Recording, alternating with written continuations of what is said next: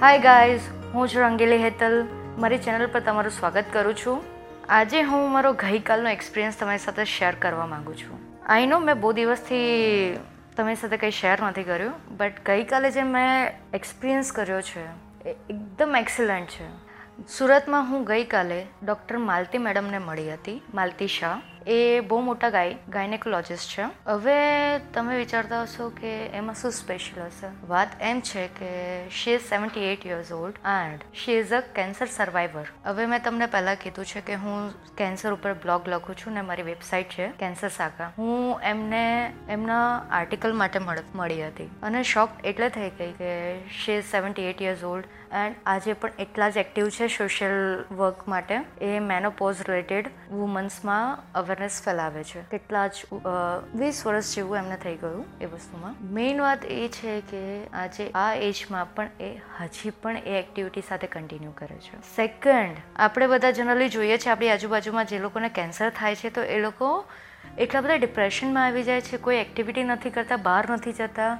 ને માલતી મેડમ બહાર જાય છે, લોકોને મોટિવેટ કરે છે અને ગાઈડ કરે છે. એન્ડ તમે વિચારો કે આપણે ત્યાં સેવન્ટી એટ યર્સમાં આપણા જે દાદા દાદી હોય છે, એ આપણા મમ્મી પપ્પા, એ લોકો ઘરની બહાર ભજન સિવાય બીજું કંઈ નથી કરતા. એન્ડ આ મેડમ યાર ફોટોગ્રાફી કરે છે ગાર્ડનિંગ કરે છે ફૂલ એન્થુઝિયાસ્ટિક ફૂલ એક્ટિવિટી કરે છે મેન હું એમને મળી. હું એટલું બધું શોક થઈ ગઈ કે એટલા ડાઉન ટુ અર્થ પર્સન છે. એમણે સાત બુક લખી છે. યસ સાત બુક વુમન્સને લઈને. લાઈક જે હું ગર્લ છું તો મને ખ્યાલ છે કે અમને કઈ કઈ ટાઈપની પ્રોબ્લેમ્સ આવે છે. મેનોપોઝ થાય તો કઈ રીતની પ્રોબ્લેમ્સ આવી શકે છે? મેન્ટલ ડિપ્રેશન આવી શકે છે.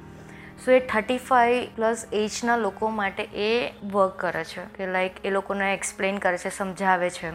કેન્સર ના આવે, એના માટે અવેરનેસ ફેલાવે છે કે તમારે આવી રીતે એક્ટિવ રહેવું જોઈએ તમારી બોડીને લઈને. સો આઈ એમ જસ્ટ બ્લેસ્ડ કે હું એમને ગઈકાલે મળીને મને એકચ્યુઅલમાં એમણે પરમિશન આપી કે હું એમને પર્સનલી એમના ઘરે જઈને મળું અને એમની સ્ટોરી ફીચર કરી શકું, મારી વેબસાઇટ પર. સો ગાઈઝ હું એટલું જ ઈચ્છું છું કે તમે લોકો તમારા પેરેન્ટ્સને લઈને થોડા વરીડ રહેજો. આઈ નો કે તમે ઓલ ટાઈમ બિઝી હો છો, તમારા જોબ તમારી એક્ટિવિટીઝ લાઈક ફ્રેન્ડ્સને મળવાનું બીજે બધું ઘરને લઈને. તો તમારા પેરેન્ટ્સ માટે તમે સ્પેશિયલ તમારા મમ્મી લોકોને લઈને ટાઈમ નીકાળજો, એમને ટાઈમ આપજો.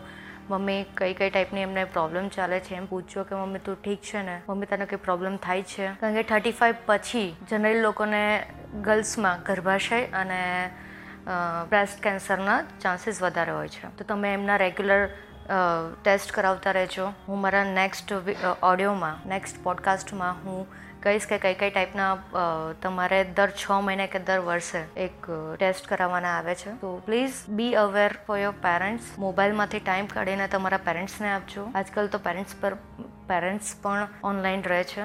બટ તમે, એમની હેલ્થને લઈને તમે પ્લીઝ થોડા કેરફુલ રહેજો અને એમને એક્ટિવ રાખજો, કોઈને કોઈ એક્ટિવિટીમાં. ભલે પછી એ કોઈ ભજન મંડળમાં હોય કે દર મહિને એમને એક એક વિઝિટ એ લોકોની સાથે કરવું પડે યા કોઈ યોગા ક્લાસ જોઈન કરાવીને યા પછી આવી રીતે કોઈ ક્લબ ચાલતા હોય વુમન રિલેટેડના, એમાં તમારી મમ્મી પ્લસ તમારી વાઈફ યા પ્લસ તમારી બહેનો યા પોતે જે મારા લિસનર છે, જે થર્ટી પ્લસ છે, એ બધા જ તમે કોઈ એક્ટિવિટીમાં આવી રીતે જોઈન કરજો ને કોઈ ક્લબમાં જોઈન કરજો. જેથી તમે એક્ટિવ રહો. તો તમને મેન્ટલ ડિપ્રેશન જે આવે છે, એ નહીં આવે. ને મારી રિક્વેસ્ટ છે, જેટલા મારા લિસનર છે, પોતાના નેબર્સ કે બધાને જ, એમને પ્લીઝ કોઈને કોઈ એક્ટિવિટીમાં જોઈન કરાવજો. થેન્ક યુ ગાઈઝ હું નેક્સ્ટ મારા પોડકાસ્ટમાં માલતીબેનની જ સ્ટોરી લઈને આવીશ. Thank you